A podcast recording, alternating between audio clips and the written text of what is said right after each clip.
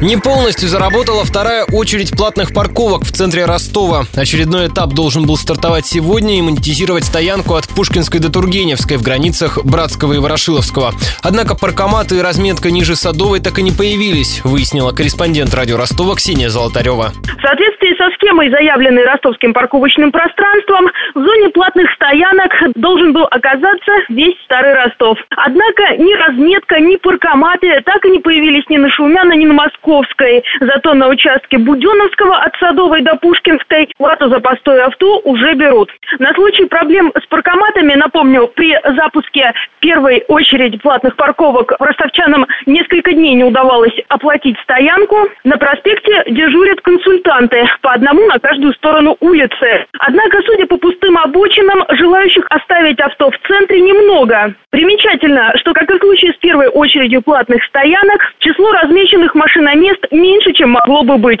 Уже существующие карманы предполагают парковку под углом 45 градусов. Это разрешено правилами дорожного движения. Разметка же нанесена так, что обязывает ставить машину у параллельно тротуару.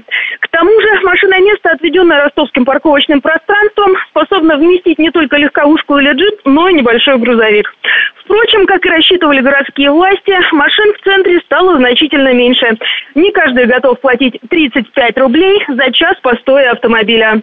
Добавлю, горожане уже требовали отменить платные парковки через сервис «Активный ростовчанин» на сайте мэрии. Последнюю петицию активисты создали в прошлом месяце. Она набрала порядка 500 голосов, и власти, согласно правилам сервиса, обязаны рассмотреть ее в течение месяца.